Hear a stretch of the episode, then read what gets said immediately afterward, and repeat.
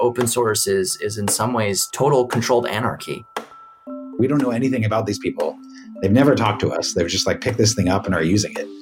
That part is just crazy to me.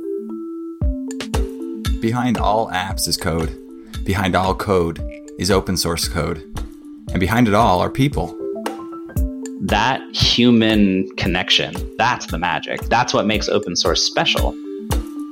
I'm Eric Anderson, the host of Contributor, a podcast telling the stories of open source projects and the communities that build them.